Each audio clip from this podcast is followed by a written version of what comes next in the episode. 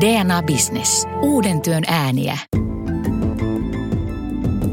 Koko kansan huulilla on tänä vuonna 5G, kun operaattorit laajentavat uusia 5G-verkkoja eri puolille Suomea ja uudet puhelimet poikkeuksetta sisältävät valmiiksi 5G-yhteyden. Yrityksissä ja myös julkishallinnossa mietitään eri toimialoilla, mitä kaikkea 5G-verkot mahdollistavat. Teollisuudessa esineiden internet saa uutta potkua ja arkipäiväkin muuttuu. Näistä asioista keskustelemme myös tänään täällä tulevaisuustehtaalla.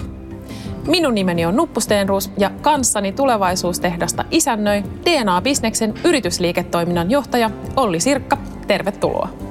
Kiitoksia Nuppu.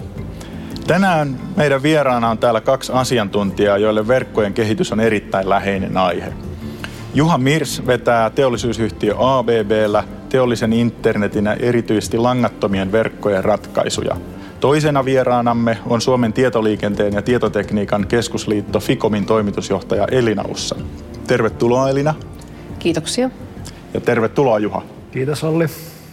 Jokaisen tulevaisuustehtaan jakson lopussa paljastan yhden trendin DNAn vuoden 2021 teknologiatrendien katsauksesta. Mutta nyt otamme yhteyden Norjaan. Pyysimme kansainvälisen teleoperaattorin ja DNAn omistajan Telenorin teknologiajohtajaa Ingeborg Övsthusia jakamaan meille ajatuksiaan verkkojen tulevaisuudesta. Tässä hänen mietteitään. Hello everybody.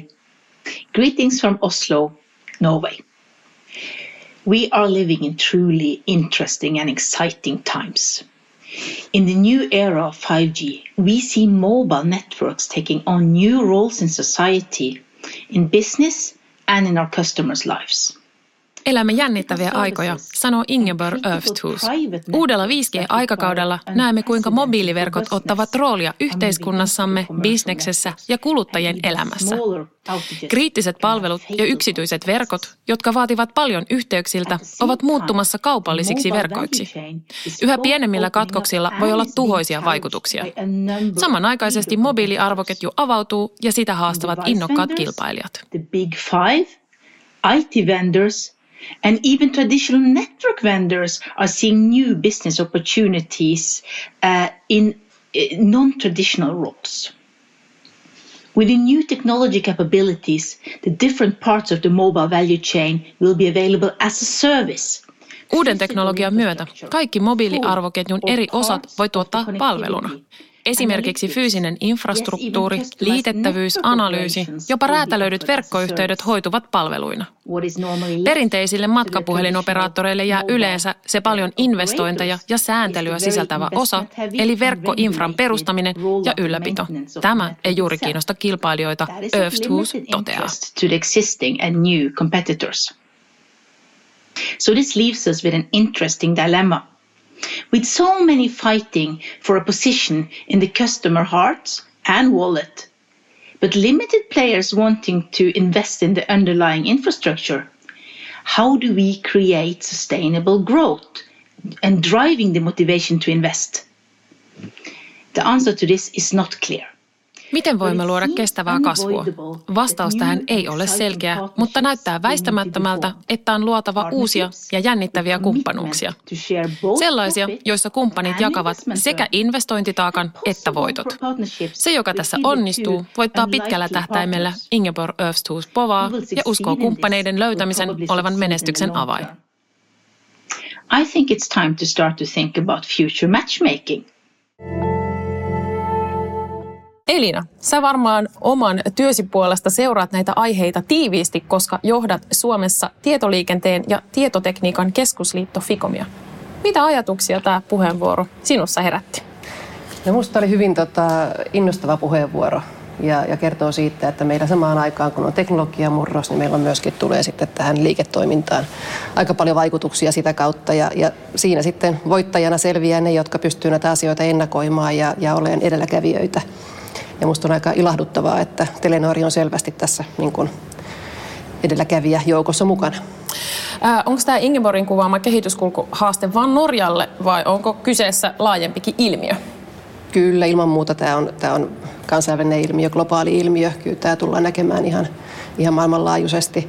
Toki varmasti näissä maissa, joissa ollaan, ollaan teknologisesti pitkällä ja, ja digitalisaatio on kehittynyt, niin tämä on nopeampaa ja, ja ripeämpää tämä kehitys, mutta, mutta aivan varmasti tulee olemaan läpileikkaava kehityssuunta. Mites Juha, sä vastaat ABBllä teollisen internetin ja langattomien verkkojen ratkaisuista. Ingeborg tuossa puhui, että nämä tarvitsee uudenlaisia partneruuksia, uudenlaisia yhteistyömalleja, niin mitä sulla jäi päällimmäisenä mieleen tuosta puheenvuorosta? No joo, että tuossa mun mielestä käsiteltiin kahta asiaa, mitkä on teollisuudelle hyvin tärkeitä. Että yksi on turvallisuus ja se, että se toimii, eli luotettavuus, sen verkon luotettavuus. Ja sitten se, että kuka sitä ylläpitää, sitä verkkoinfrastruktuuria, että me joskus harhaudutaan siihen näkemykseen, että se on itsestään selvää, että meidän laitteet on kytketty verkkoon ja, ja dataa kerätään pilvipalveluihin, ja joissa, joissa saadaan sitä lisäarvoa tuotettua siihen dataan perustuen. Mutta että ei, verkot yleensä ottaen on rakennettu sinne, missä ne ihmiset on, eikä välttämättä siellä, missä ne koneet on. Ja, ja tässä tullaan siihen haasteeseen, että minkä takia me tarvitaan myöskin operaattoreita, jotka operoi ja ylläpitää näitä toimivia mobiiliverkkoja. Joo, ja mä itse tykkäsin juuri siitä, että hän nosti esille näitä tällaisia uuden tyyppisiä partneruuksia ja ekosysteemejä, mitä meidän tulee yhdessä kyetä rakentamaan. Kyllä. Ja näissä partneruuksissa nyt pitää muistaa, että tässä toimii, on ne päätelaitteet, sitten on se konnektiivisuus, on se verkko ja sitten on, on ne pilvipalvelut, mutta myöskin sen tieto, että mitä sillä mitä voidaan optimoida siellä pilvipalvelussa ja usein sitten se tieto löytyy sieltä teollisuudesta taas, jolloin, jolloin tästä, tähän syntyy tämmöinen kiertokulku. Olli, sulle nämä verkkoasiat lienee aika lähellä sydäntä, koska olet DNAn yritysliiketoiminnan johtaja. Oliko jotain erityistä, mitä tämä puheenvuoro sussa herätti?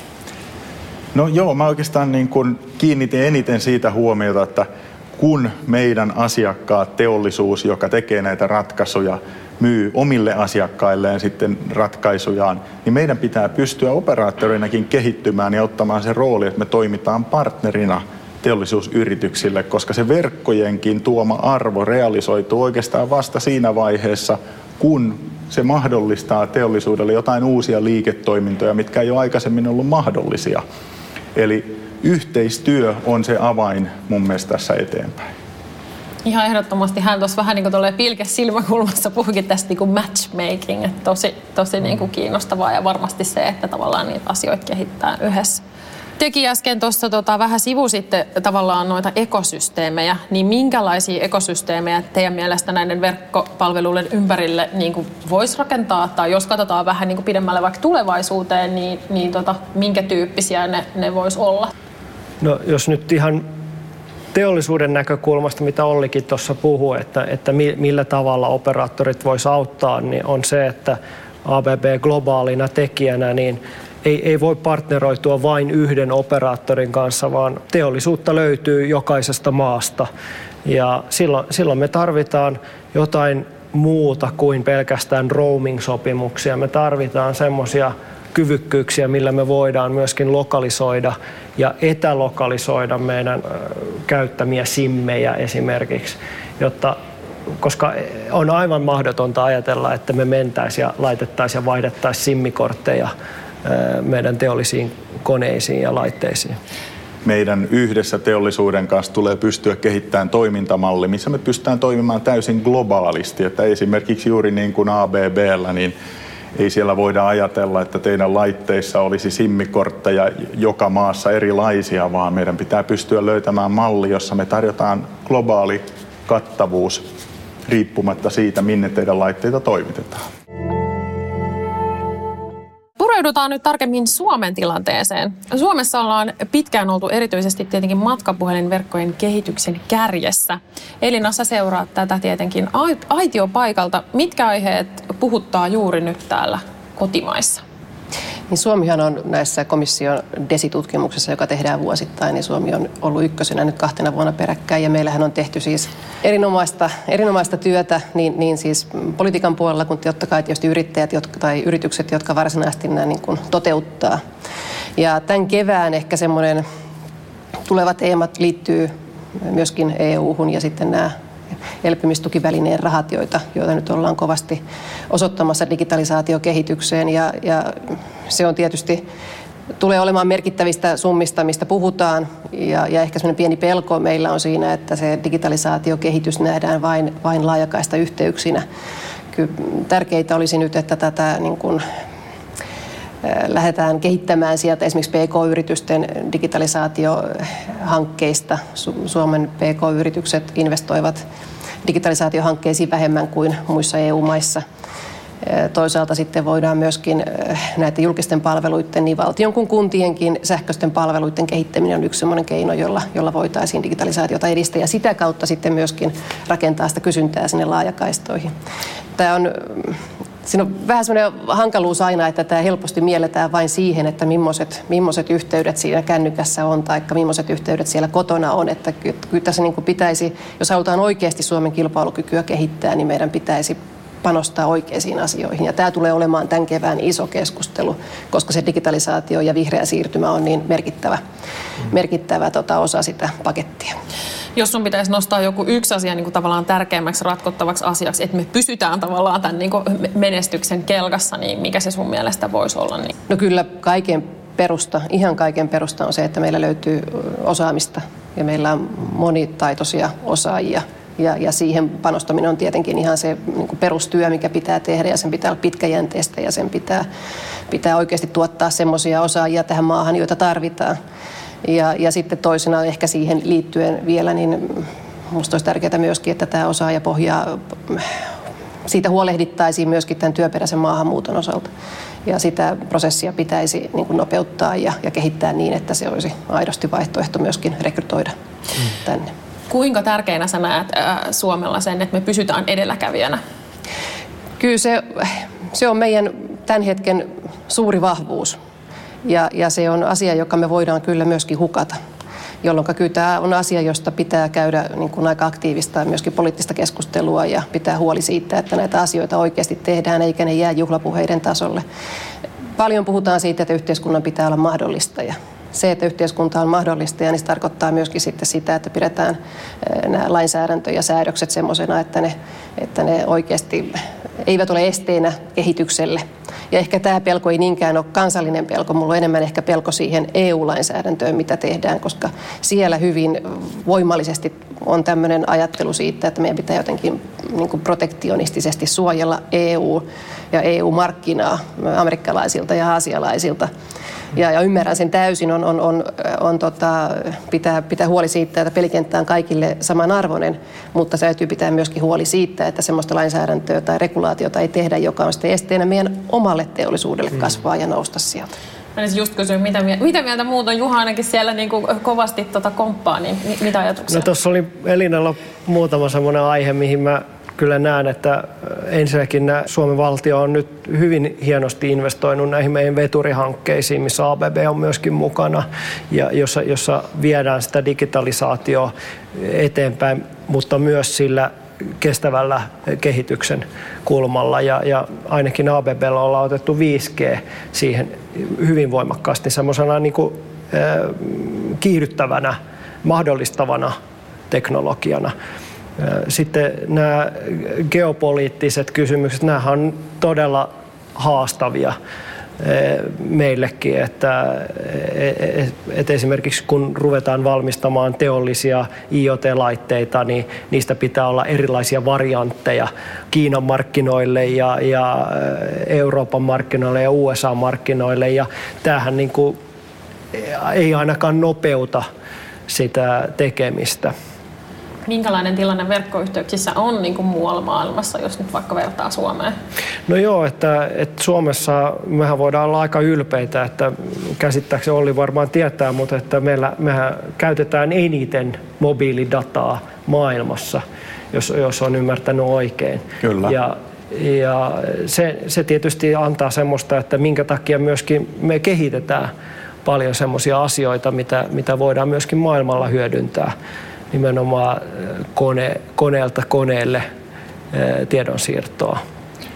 Joo, ja tuohon mielellään kommentoisin. Nythän on paljon ollut julkisuudessa keskustelua siitä, että Eurooppa olisi jäämässä jälkeen tässä niin kuin tietoliikenteen kehityksessä, mutta eihän se niin kuin Suomen osalta pidä paikkaansa pätkääkään. Mm. Eikä Suomen tarvitse olla huolissaan siitä, että me oltaisiin jäämässä kelkas päinvastoin. Me ollaan ihan maailman ykkösiä mobiilidatan käytössä. Esimerkiksi DNA-verkossa ihmiset käyttää maailman eniten dataa kuukaudessa. Oho. Ei siis Euroopan, vaan maailman eniten.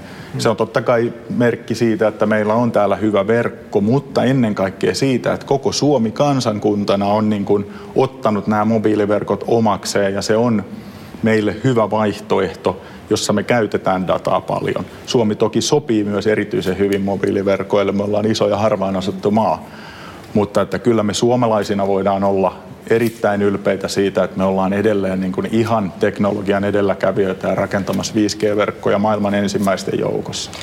Mutta mä näen siinä haastetta kyllä. Suomihan on ollut edistyksellinen tässä ja Suomessa kaikki 5G-taajuuspaketit on huutokaupattu ja niitä on jo rakennettu kaksi vuotta ja meillä on Meillä on nyt lähes 80 paikkakuntaa, joissa, joissa 5G-verkko on avattu. että meillä on siis, me olemme EUn ykkönen tässä. Ja, ja vielä, jos teleyritykset antavat viestiä, että onko se vuoden 2025, kun se oli niin, että kaikki mm. kotitaloudet olisi katettu 5G-verkolla, niin tämä on tämä niin kuin, Tämä on, tämä on huikea vauhti ja myöskin valtioneuvosto on, on asettanut tavoitteeksi, että Suomi on ensimmäinen maa, jossa, jossa on tota kattava 5G-verkko. Mutta me tarvitaan se Eurooppa. Me tarvitaan se Eurooppa siihen mukaan. Kyllä. Meillä, meillä tota, ei riitä, että me täällä tuotetaan itse, itsellemme niitä palveluita ja, ja myydään itsellemme, vaan me tarvitaan se markkina, joka meille EUsta avautuu. Ja se tietysti, että me ollaan nyt niin kuin luomassa näitä palveluita se 5G-verkon ympärille. To- toivottavasti yhä vahvemmin myöskin sitä teollista 5Gtä.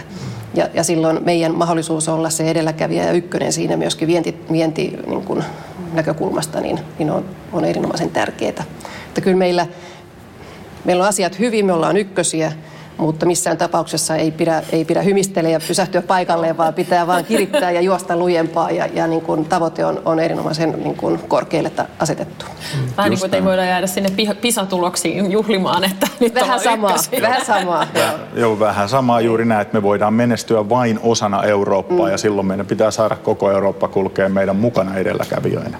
Just näin. Ja kyllähän tuohon voi niin kuin sanoa, että se skaalautuvuus on se, millä että me, ollaan, me tehdään hienoja asioita, me osataan ne asiat, mutta jotta, jotta me menestytään, niin me, meidän pitää pystyä skaalaamaan ne Suomesta ulos maailmalle. Ja, ja tässä mä taas heitän sen haasteen myöskin tuonne operaattorisuuntaan, että, että kun meillä on operaattoreita Suomessa, niin ne operaattorit pitäisi olla kykeneväisiä tekemään yhteistyötä.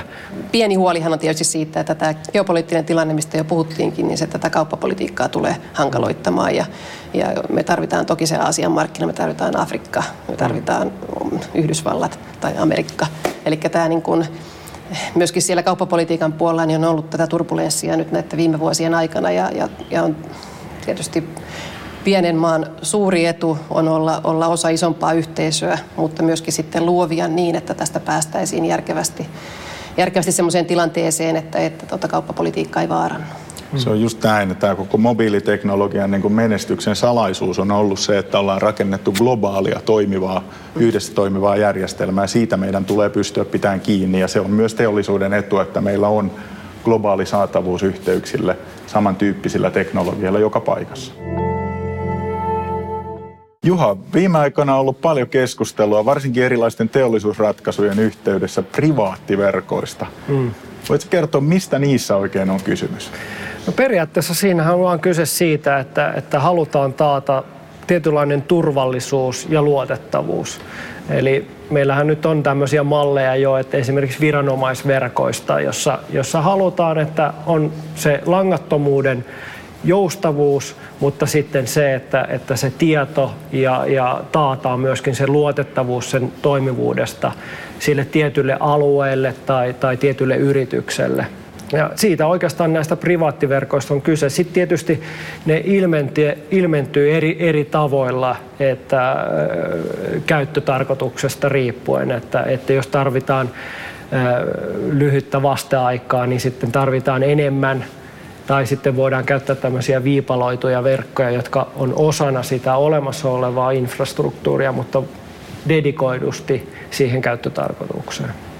Eli privaattiverkolla saadaan ikään kuin pidettyä data sillä alueella, missä halutaan se, saadaan lyhyemmät viiveet ja ehkä sitten vielä niin kuin parempaa palvelutasoa. Joo, kyllä. Että mä tykkään käyttää sellaista vertauskuvaa, että Yleensä kun mennään tehtaisiin tai, tai teollisille alueille, satamiin, niin niissä on jonkinlaiset aidat yleensä, että, että sinne ei mentäisi. Yksi syy on tietysti se, että se ympäristönä ei ole välttämättä turvallinen ihmisille ja sinne ei haluta ulkopuolisia sen takia tulevan.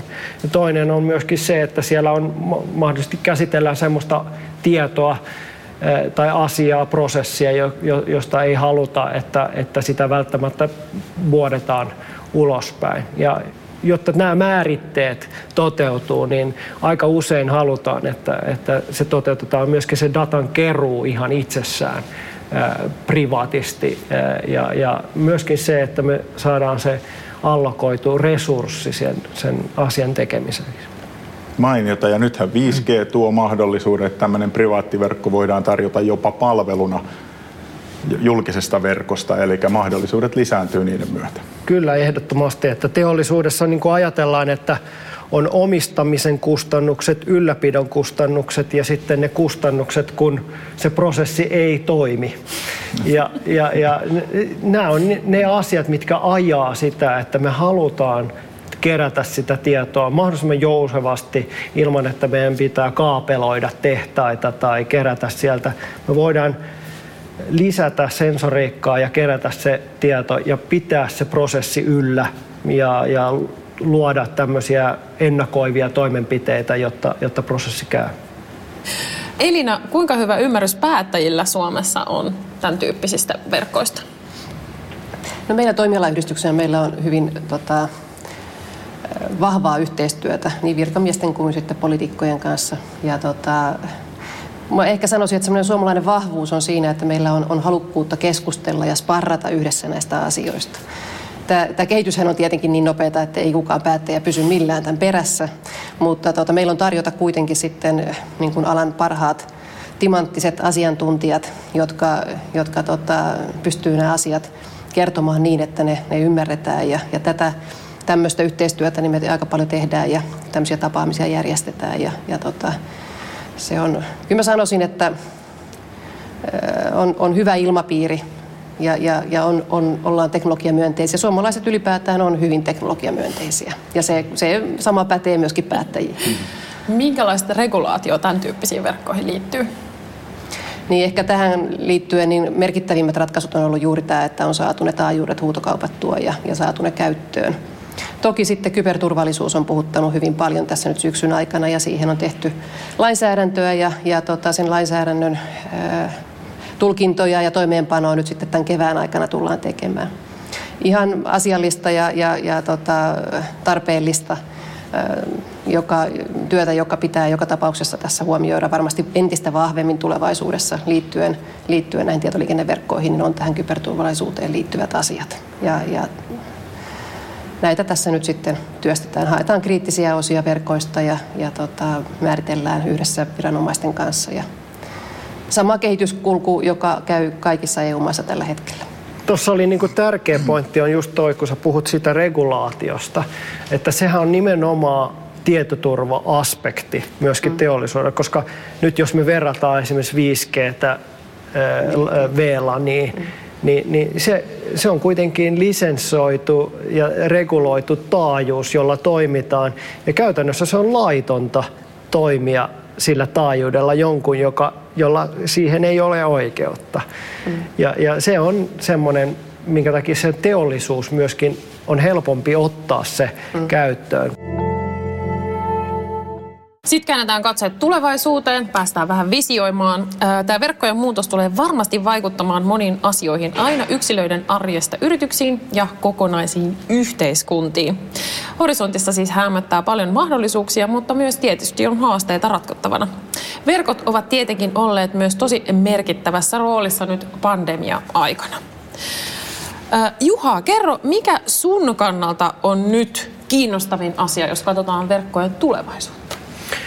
No kyllä mä niin näkisin, että eh, esimerkiksi ABB valmistaa sähköisiä eh, teollisia moottoreita ja maailman sähköenergiasta yksi kolmasosa käytetään sähkömoottoreihin. Ja meillä on ABBnä 40 miljoonaa sähkömoottoria asennettuna maailmalle, että tämmöinen niin teollinen sykevyö millä voidaan mitata sen moottorin kunto. Mä oon tuonut tänne mukana tämmöisen moottoriin asennettava niin sanottu sykevyö, jolla voidaan sitten kuunnella ja, ja tarkastella, että tarviiko moottori huoltoa vai voidaanko huoltoa pidentää mahdollisesti ja, ja voidaan juuri niin kuin välttää ne turhat katkokset ja, ja näin parantaa myöskin tuottavuutta. Ja näistä mä oon nyt tosi innostunut ja vielä kun me saadaan nämä tällaisena niin kuin kytke ja käytä tyyppiseen käyttöön käyttämällä 5G-verkkoja, jolloin jollo me saadaan nämä myöskin langattomasti kytkettyä mahdollisimman helposti ja, ja välttää myöskin nämä kaikki asennustyöt. Niin se, siitä mä oon tosi innostunut ja se, sehän on se, mitä mä teen ABBllä. Mä heti innostun, koska siis mulla on myös tämä Oura-sormus, mikä mittaa siis meikäläisen unta ja, ja kerää sensoreilla dataa minusta. Niin onko tuo niinku vähän sama asia, että sitten kun nämä sensorit kytketään verkkoon, niin kerääntyykö siitä samanlaista ikään kuin dataa, mitä sitten minä lähetän niin kuin Ouran kautta sitten niin kuin tonne sovellusten mietittäväksi, jolla sitten niin kuin ennustetaan tavallaan, että mihin aikaan mun pitäisi huomenna mennä nukkumaan? No joo, että, että sitten tietysti itse data, mitä tuolta sensorilta kerätään, on hyvin yksinkertaista, kuten pulssia ihmisestä, mutta sitten taas, että analytiikka ja se tietotaito, mikä ABBllä on, niin se voidaan kääntää siihen, että, että tiedetään, että kuinka se moottori itse asiassa voi. Ja, ja se on hyvinkin samantyyppinen se, se käyttötarkoitus tässä. Tuleeko sulle mieleen jotain kiinnostavia suomalaisyrityksiä, josta me tullaan vielä tulevaisuudessa kuulemaan vähän samalla tavalla, no kun nyt Oura on niittänyt mainetta kruunun prinssi Häriä myöten, niin onko jotain mm. niin kuin kiinnostavia suomalaisyrityksiä sitten tällä saralla? No mä oon hieman, hieman tehty myöskin yhteistyötä tämmöiseen niin kuin logistiikka, logistiikassa ja IoT, IoTn hyödyntämisestä logistiikassa ja ollut tosi kiinnostavaa seurata semmoista yritystä kuin Logmore, joka on kehittänyt tämmöisen sensorin, jolla, jolla voidaan seurata tuotteen lähetystä sekä lentorahdin aikana, joka on suuri haaste myöskin tämmöisessä logistisessa seurannassa. Nämähän on myös tosi mielenkiintoisia yrityksiä, kuten esimerkiksi tämä etäsatama-toiminta, tämä Awake AI, mm. joka, joka tavallaan pyrkii sitten siihen, että siitä kaikki turha jää satamatyöskentelystä pois. Se, mitä mä odotan kaikilta tältä ja mitä mä toivon, että niin kuin tuleva vuosi myöskin toisi enemmän sitä keskustelua, on se, että miten tämä digitalisaatio tätä ilmastonmuutosta niin kuin hidastaa ja, ja vähentää päästöjä, kun, kun kaikki tämmöiset, niin kuin mainitsit, tämmöiset turhat huoltomatkat jää pois, saadaan satamien toiminta niin, että kaikki, kaikki turha liikenne jää pois. Näitä tämmöisiä lukuja me kaivattaisiin tähän ja mä toivon, että tuleva vuosi myöskin tuo sitten niitä niin kuin konkreettisia niin kuin asioita ja ihan numeroita pöytään siitä, että voidaan sanoa, että tämä tämä kehitys on kaikella tapaa niin kuin välttämätöntä myöskin niin, että saadaan tämä maapallo pelastettua.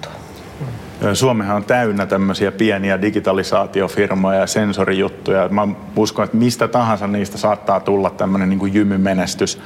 Mutta kyllä mä niin kuin tosi mielenkiinnolla seuraan myös sit näitä meidän isoja globaaleja toimijoita. Et meillä on esimerkiksi Wärtsilällä on maailman meret täynnä niiden laitteita.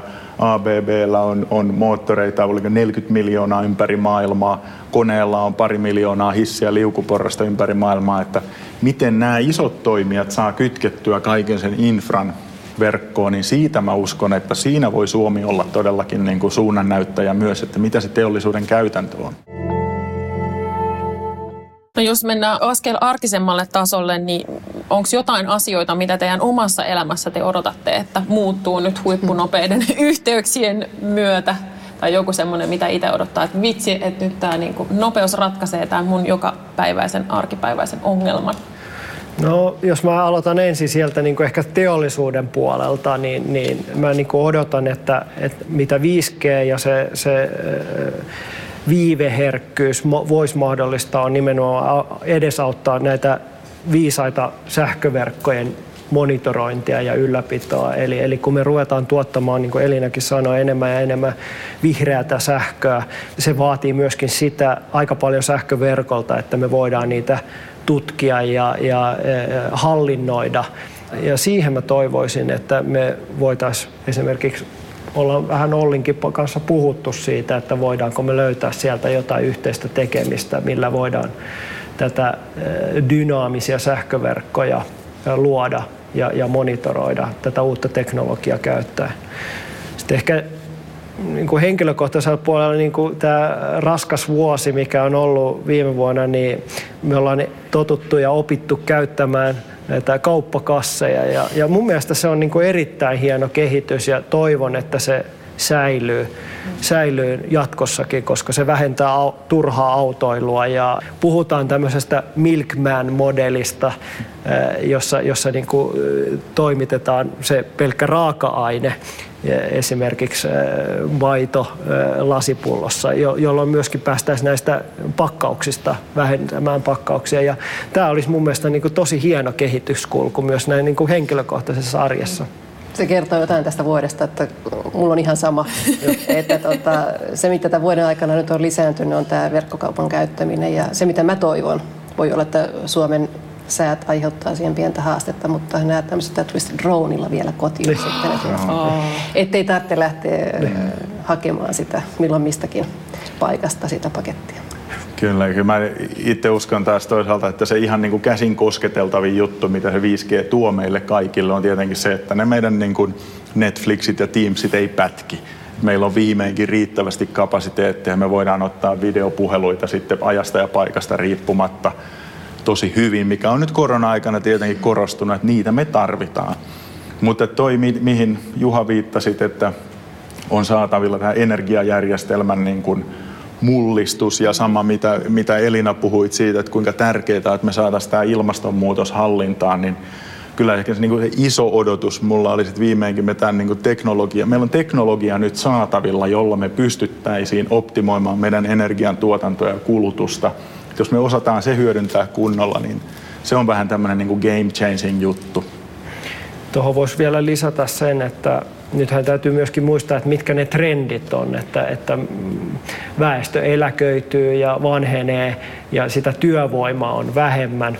Ja sitten me halutaan enemmän tämmöisiä personoituja tuotteita mm. tilata, niin, niin tämmöinen niin kuin robotiikka on hyvin semmoinen trendi, mikä tulee väkisinkin vaatimukseksi ja, ja ABBllä tämmöiset yhteistyökykyiset robotit, eli, eli ei ole pelkästään se automotiive, jossa, jossa robotti tekee itsenäisesti, vaan semmoinen robotti, joka pystyy esimerkiksi toimimaan ihmisen kanssa.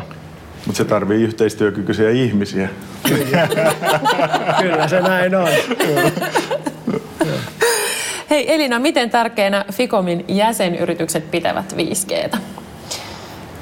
No toki tämän keskustelun päätteeksi on sanottava, että hyvin tärkeänä, mutta tota, siteeraisin tässä meidän hallituksen puheenjohtaja, DNAn toimitusjohtaja Jukka Leinosta, kun hän, hän sanoi, että tämä on, tämä on sekä evoluutio että revoluutio. Tämä on toisaalta niin kuin kehitys sille, että mitä on tähän asti jo tehty 3G, 4G, 5G ja nyt puhutaan tietenkin jo 6Gstä.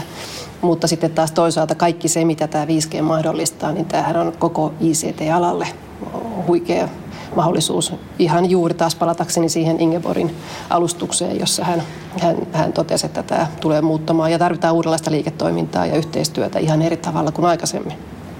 Että kyllä tämä on, tämä on kutkuttava tilanne, sanotaan näin. Olli, millainen digitalisaation vallankumous eri toimialoille oikein koittaa nyt verkkojen parantuessa? No me viimeinkin päästään siihen hetkeen, että me voidaan oikeasti niin teknologian puolesta kytkeä kaikki maailman asiat verkkoon. Ja sehän on niin kuin se ikuinen haave, mitä me ollaan rakennettu. Me saadaan ruveta keräämään dataa kaikesta. Puhutaan tästä big datasta ja siitä, mitä kaikkea me voidaankaan hyödyntää sitten, kun me saadaan se tieto ja data kerättyä. Esimerkiksi Suomi voisi olla edelläkävijä, miten tekoälyä hyödynnetään sitten datan käsittelyssä. Ja tota, jos se osaaminen, mistä Elinakin puhui, jos me pidetään huolta, että me ollaan todella osaava porukka, niin meillä on mahdollisuus kyllä olla oikeasti globaali edelläkävijä tässä. Ja siitä kyllä tulee vallankumous sitten. Milloin 5G tulee koskettamaan jokaista suomalaista? No kyllä se oikeastaan niin kuin tästä päivästä alkaa, että me jo viime vuosi rakennettiin verkkoa ennätystahdilla ja Suomessa me ollaan suht pitkällä 5G-verkon rakentamisessa. Yli puolet suomalaisista asuu jo 5G-peiton alla. Ja seuraavien parin kolmen vuoden aikana käytännössä kaikki suomalaiset on niin kuin peitetty 5G-verkoilla. Konkretisoituu sillä lailla tietenkin, mitä aikaisemminkin puhuttiin, että yhä vähemmän yhteydet pätkii. Meillä on huippunopeat verkot joka paikkaan, gigabittiluokan yhteyden mahdollisuudet, niin kyllä se on mullistava muutos meille. Hmm tuohon pitää kyllä vähän heittää haastettakin Ollille, että niin kuin teollisuudessa meillä on tapana sanoa, että turvallisuus ennen kaikkea ja luotettavuus. Että kyllä se esimerkiksi tämmöinen hätä, hätäseis-nappi, niin jotta se saataisiin langattomaksi, niin se mun mielestä kuvastaa aika paljon sitä, että mitkä, mikä se vaatimustaso on. Eli, eli verkko ei vaan kuulu, vaan siis sen pitää myöskin olla kahdennettu niin, että se varmasti kuuluu, kun nappia painetaan ja, ja kone seisoo. Siellä on ihmisiä, joiden henki on siinä varassa. Ja se, se mitä haluan sanoa, on se, että, että se kuuluvuus on myöskin semmoinen, mihin pitää luottaa. Just näin, ja, ja nyt mikä on hyvä tässä 5G, että se on ensimmäinen langaton teknologia, jossa on ajateltu teollisuuden tarpeita ja tätä niin kuin ultraluotettavuutta. Jep. Että ainakin teoriassa me pystymme 5Gn avulla ratkaisemaan juuri näitä ongelmia. Totta kai verkko pitää rakentaa laadukkaasti, mutta sitä kohti ollaan menossa. Olipa ihan super kiinnostava keskustella teidän kanssa tulevaisuudesta. Mä oon itsekin nyt jo ihan innostunut näistä mahdollisuuksista, mitä maalailtiin teidän kanssa. Lopuksi mä haluaisin vielä kysyä teiltä, että mitä teknologiaa tai kehityskulkua aiot seurata erityisen tarkasti nyt vuonna 2021 ja aloitetaan Elina susta tämänkin keskustelun pohjalta ja, ja, ja työni puolesta, niin kyllä se on ilman muuta tämä 5G, teollinen 5G, sen, sen kehittyminen ja sitten se, että se lunastaa ne lupaukset, mitä on ollut viime vuosina puheen tasolla.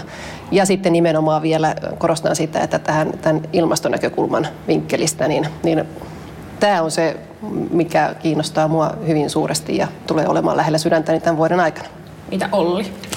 No kyllä mä periaatteessa koko tämä teollisuuden alan kehitys. Eli nyt kun yhtäkkiä onkin tilanne, että joka paikka on mahdollista saada gigabittiluokan yhteydet, niin mitä ihmettä siitä rupeaa seuraamaan ja minkälaisia kaiken maailman ekosysteemejä ja partnershippeja meillä sitten rakentuu näiden ym- uusien palveluiden ympärillä. Eli meidän toimintaympäristö muuttuu ihan totaalisesti, kun kaikki tulee mahdolliseksi verkoissa. Jännä nähdä, mitä tapahtuu kaikki tulee mahdolliseksi. Mm. Mitä Juha?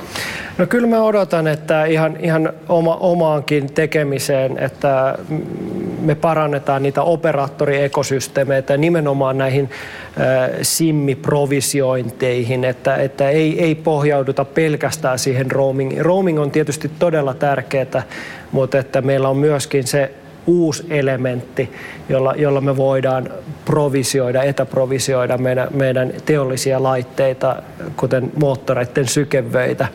Ja sitä mä toivon, että me kiihdytetään sitä tekemistä ja sitä vuoropuhelua operaattoreiden kanssa. Kiitos tästä todella mielenkiintoisesta keskustelusta. Kiitos Juha Mirs, kiitos Elina Ussa, kiitos Olli Sirkka. Kiitoksia. Lupasin paljastaa lopuksi yhden DNA-bisneksen tämän vuoden 17 teknologiatrendistä. Tässä se tulee. Ahdistaako, jos puhelin jää kotiin? Monia ahdistaa paljonkin. Puhelimetta oleminen voi aiheuttaa muun muassa kohonnutta sykettä ja verenpainetta, hengenahdistusta, huimausta, masennusta, epämukavuutta, pelkoa ja paniikkia – Jos puhelimen jääminen kotiin aiheuttaa vakavia oireita, voi kyse olla nomofobiasta. Termi tulee sanoista No Mobile Phone Phobia, ja sitä on ehdotettu diagnoosiksi Yhdysvaltain mielenterveyden diagnosointijärjestelmään. Omaa puhelinsuhdettaan on hyvä aina välillä pysähtyä miettimään myös ilman vakavampia oireita. DNA-bisneksen tulevaisuustehtaassa on neljä jaksoa. Kuuntelethan muutkin keskustelut, joissa kansainväliset alustajat ja kotimaiset huippuvieraat keskustelevat tulevaisuuden työstä ja teknologiasta. Parhaat palat keskusteluista videoina, trendiraportin ja paljon muuta löydät osoitteesta dna.fi kautta yrityksille kautta muutos viiva on. Uuden työn ääniä. DNA Business.